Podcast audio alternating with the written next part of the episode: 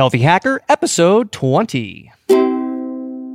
Hey, how's it going? Chris here. It's been 240 weeks since I did an episode of The Healthy Hacker.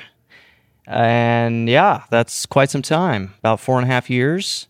I've moved a bunch, I've changed jobs a couple times, I've moved on to writing Elixir now instead of Ruby. I worked in an office for a while, now I'm working remotely again. Uh, what else has changed? Lots of stuff has changed. I don't know if you necessarily care about my personal life, so I guess I'll stop talking. But at the end of the day, a lot of the stuff that I enjoyed doing in the past, I still enjoy doing today. I just do it differently. So, one thing you'll notice about this show now, uh, compared to the previous episodes, is there's no music in the beginning. And the reason for that is because I don't really want to edit this podcast anymore.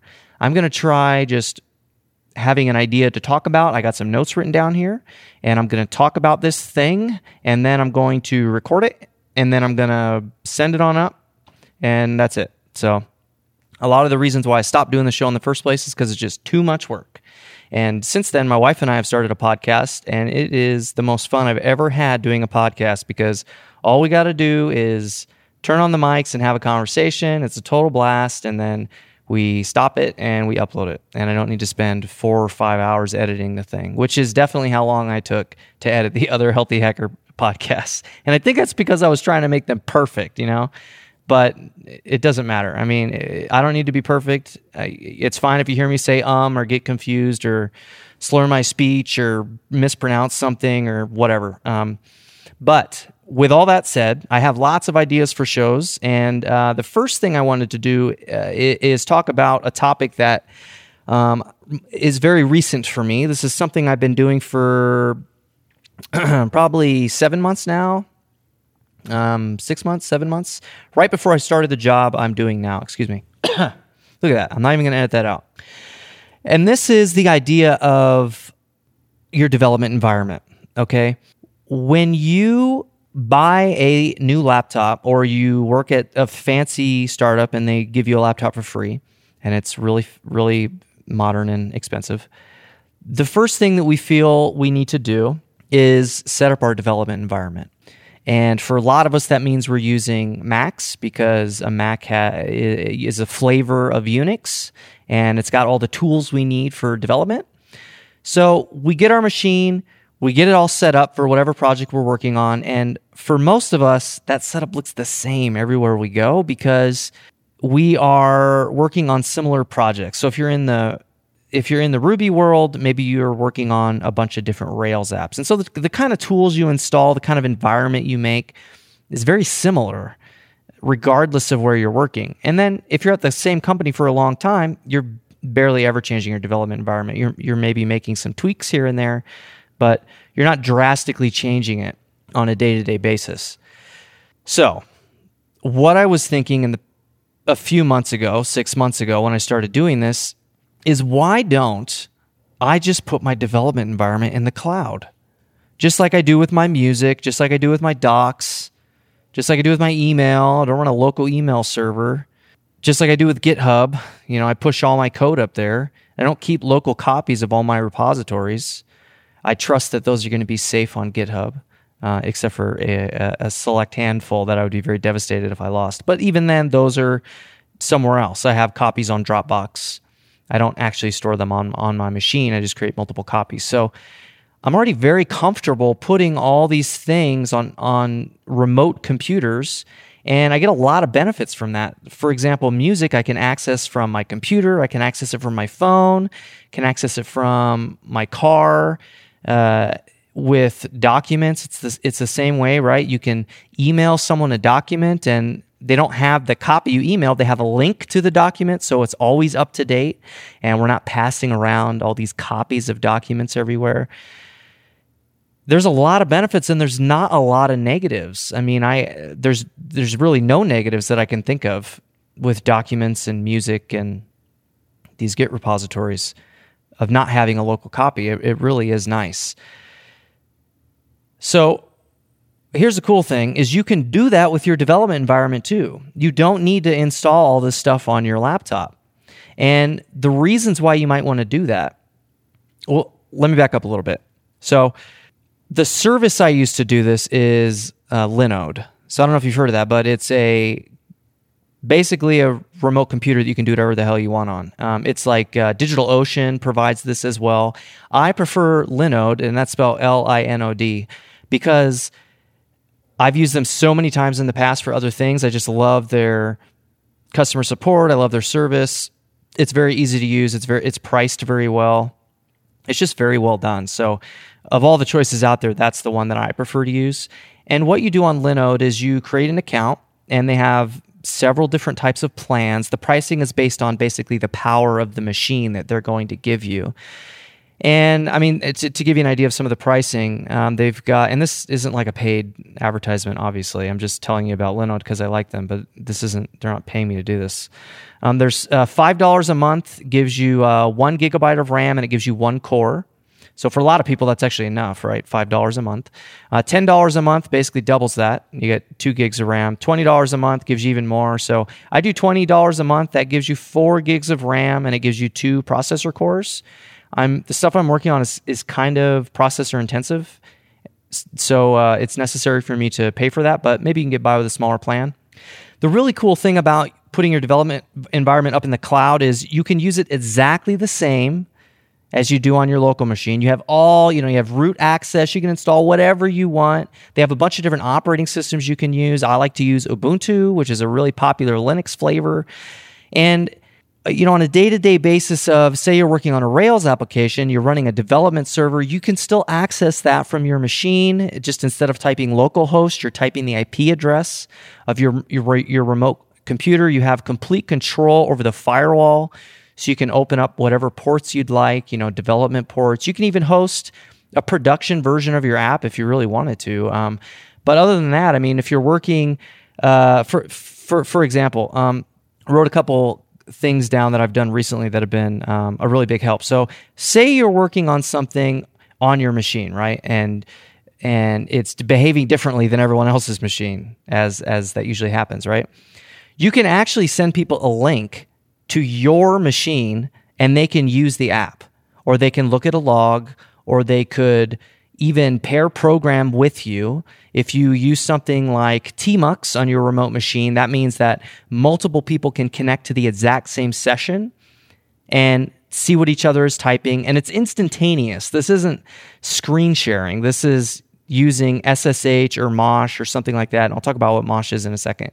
But it's very, very, very fast, low latency pair programming, and you're both looking at exactly the same thing. And you can both access the development server as well on your own browsers, on your own machines. So there are actually a lot of advantages to this. Um, some other advantages automatic backups.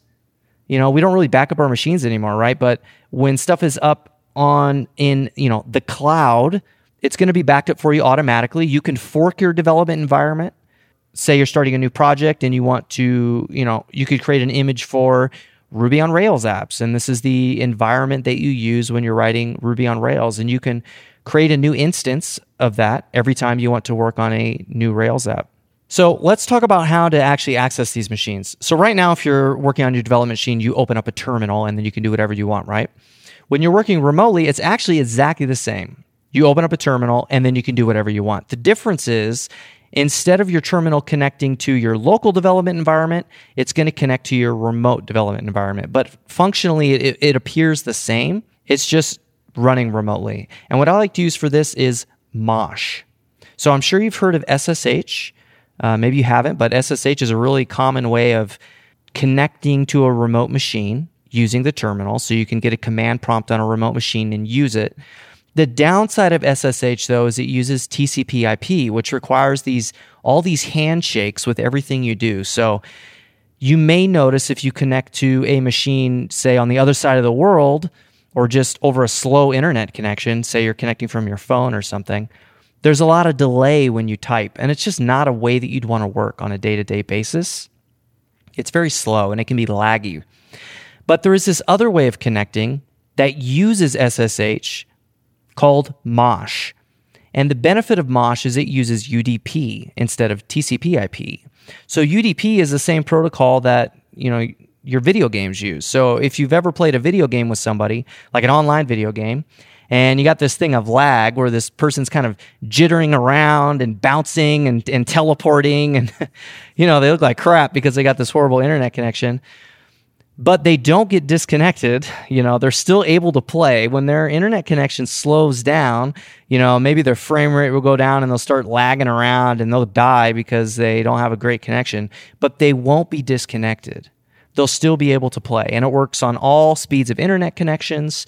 And the reason that works is because video games use UDP, and UDP doesn't require this this uh, acknowledge this like handshake process that TCP requires. The way that TCP/IP works is you send a packet and then the other server has to say, okay, I received the packet. And then you send the next packet. And then they say, okay, I received the packet. So if your internet connection drops or if it's slow, you're going to see that while you're connected to the remote machine. Your typing is going to be slow. Things aren't going to load. It's not going to be a very good experience. With UDP, though, there's no acknowledgement. You just fire off packets as fast as you can. And if you miss a couple packets, who cares? So, what that means from a usage standpoint is while while you're developing, your internet connection can completely drop. It can slow down. You could, you know, turn off your computer, turn it back on again, and, and well, actually, I I'm not sure if you could turn your computer and turn it back on back on again. That may not be the case, but uh, if your connection drops, that that's certainly not an issue. You will still stay connected to the remote machine, and all your keystrokes appear instantaneously the screen loads in a way where if you miss a few packets, it doesn't really matter. It's very, very fast. And so, for all intents and purposes, while you're developing, it seems like you're working on your local machine. You can connect from that same session on your phone. You can connect from to that same session on a second computer or a third computer. I could disconnect from my session on my computer at home and then I could reconnect in a cafe using my iPad and a Bluetooth keyboard. The exact same session. All my tools are still there, all my files are still open. It's the same exact development environment. My computer is just a window into that development environment. So it doesn't matter. This is why you could use something like an iPad or you could use something like a phone in, in an emergency situation. And it'll be exactly the same as when you are writing your code in at home or in the office because it's the same connection and you're using the tools remotely. Okay, and I got a couple other benefits here that I've jotted down here before I started doing this. Um, one, the internet connection on at, at linode.com. These these machines that they create for you is way faster than any inter- internet connection I've ever had at home. So while I'm connected from my machine at home, all I'm transmitting back and forth from my development environment is my keystrokes and screen drawings, which is text. Everything else is using their internet connection. So if I download a packet or if I'm serving a website or if I want to share something with somebody, a link to some something, all that stuff is going over Linode's internet connection and it is really fast. And if there's ever an issue where you are moving, you know, say you're moving from like me, I moved from California to Colorado, you can take your development environment and you can move it to a server closer to your home if you're really concerned about that distance. I haven't had any issues with working on a California machine from Colorado, but uh, that's easy, very easy to do. So your machines are backed up on whatever interval you want them to back up, and you can mirror them to different machines. And like I said, you can fork it and create different copies and stuff like that. It's very convenient. It's it's kind of like what Docker does, but in a much better way, in my opinion, because everything is truly isolated and you don't need to have Docker running on your machine. You can turn your machine off and your stuff's still running. If you start a long running process up in the cloud, you can just turn your machine off, go to bed, wake up again, and connect, and it's still going to be running. So it's very, very useful in that way. And then another benefit, of course, while you're not developing, you could have servers running. You can run your own Git server. You can run your own email server if you run, if you want. Um, and and and you can have you know a, a, a, your own personal development version of the app you're working on running at all times that you can connect to as well. So why not do this? You know, there's got to be some kind of cons, right? Well, one is you have to pay money. So if that's an issue, then don't do it. Okay. But uh, for me, the flexibility of being able to use any machine I want to develop on not being have not having to be tied to a MacBook Pro has far outweighed that con. I'm very happy to spend $20 a month and be able to code from uh, my gaming PC. You know, I haven't had a gaming PC in years because I'm i am a developer and writing code on Windows in the past has always sucked. It's actually improved quite a bit recently um, because of this thing called WSL, but um, which maybe I'll talk about later. But part of my reason for wanting to try this whole thing out is just wanting to get out of the Apple ecosystem because not because I, I don't like it, but just because I want to try new stuff. You know, you don't have a lot of control over Apple machines, and you have so much control over building your own PC. It's just a ton of fun. So I do all my development now on a PC. Um, but I I work the exact same way I always have in a Mac because I'm able to connect to this remote Linux environment that uses all the same tools I'm used to. And uh, I've even worked on my iPad many, many days. I use a Bluetooth keyboard and I connect, and it's instantaneous. It's, it's fantastic. Okay, let's look at some other reasons why you might not want to do this. So, price, obviously, that's a thing. Um, the number one thing I've heard, and I've heard this from a coworker as well, and I won't say his name, is I'll need the internet to work, right? If your development environment is up in the cloud and you lose your internet connection, you can't write code anymore because you don't have access to it, right? But my response to this is you need the internet anyway. I mean, are you actually able to work without the internet? I have never been able, I've tried writing code on an airplane before.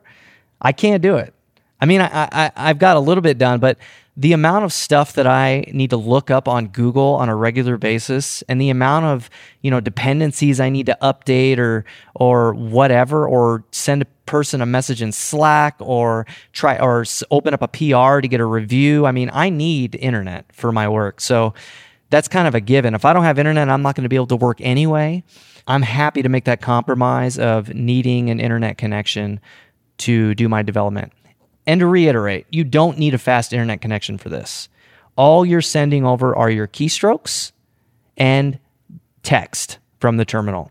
And you're using Mosh, which uses UDP, which is very, very fast, even over a cell connection. So, internet connection isn't necessarily an issue. The second concern I hear is how am I going to do local development without having access to a browser? Right? If you're connected to a machine over SSH or MOSH, you're not going to have access to a browser, right? Well, that's not true because you still have a browser on your local machine. But instead of typing, if you're working on a Rails app, you know, the default port is going to be localhost 3000. Instead of in your browser typing localhost 3000, you're going to type the IP address of your remote machine and then port 3000 or whatever port you decided to run on. Again, these development environments you have complete control over, so you can open up whatever ports you want and make it what you want. So you still can do everything you're used to doing. You can still open up the inspector and reload your page and do all that kind of stuff, but you're just not doing it off localhost. You're doing it off of your remote machine. And to make it easier, I've even set up, a, I've, I have a uh, domain name pointed at my Linode. So I don't even need to remember an IP address. I just have a web address that I go to, and whatever ports I have uh, stuff running on, I can connect to, including any kind of local development servers. Okay. Another issue that I've heard a number of times is not everyone likes to write their code in Vim or Emacs or a text based or a terminal based editor, which my first response is, hey, Vim's awesome. You should check it out. But still, um, that is a valid argument and it is difficult to do that. But one of the most popular editors I've seen, especially today, is VS Code. And VS Code is a full IDE. It has its own little terminal and does all kinds of crap for you. It's very, very popular. It is uh, written by Microsoft. There is a version of that that runs on Linux and Windows and Mac OS, so you can run it on all your machines. And VS Code allows you to develop using a remote machine.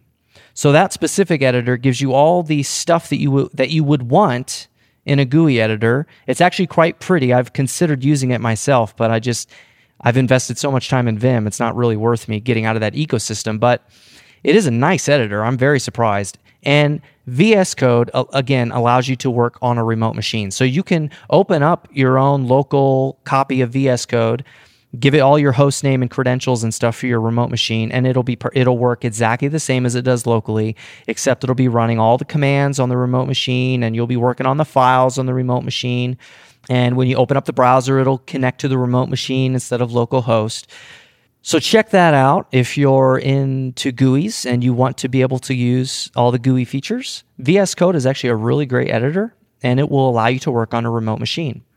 And then the last argument, which I don't have a good response to, is people who need to write native apps. Uh, so this is specifically Apple apps. You know, if you're writing an iOS app or a Mac OS app, you got to use Xcode. So I don't think there's a way around that. If that's the situation you're in, maybe this isn't for you. But if you are working on any kind of web stuff or anything else that doesn't require specific tooling, you know, GUI tooling. I mean, it can even be a specific terminal tool. That's fine as long as you can install that on some Linux flavor. But uh, yeah, native apps are no go. So sorry if you're in that boat. So that's it. um, Linode.com, check it out. It's uh, pretty freaking sweet. I am not turning back. I have, I don't even have a laptop anymore. I have a desktop machine that I use at home. It's very fast. I love using it. And when I'm done working, I will just disconnect from my TMUX session and it, everything will stay running, everything will stay open, and I can wake up the next morning and reconnect from my machine if I want, or I can go to a cafe or I can travel. And what I like to do is connect from my uh, iPad and use a Bluetooth keyboard, which sounds really dumb. It sounds like it's not going to work, but it works really well. And there's a bunch of uh, Mosh clients that you can use. Let me see what the name is of the one that I use here. So the app that I use on my iPad, and this is on the iPhone as well, it's called Blink. And again, this is Mosh. And it's very that's a very important difference. Is you want to use Mosh, you don't want to use SSH. SSH will have disconnection issues. It'll feel slow. It'll feel laggy. Mosh is very, very fast. Your keystrokes appear instantly. You don't need to worry about being disconnected. Like I can connect a session on my iPad.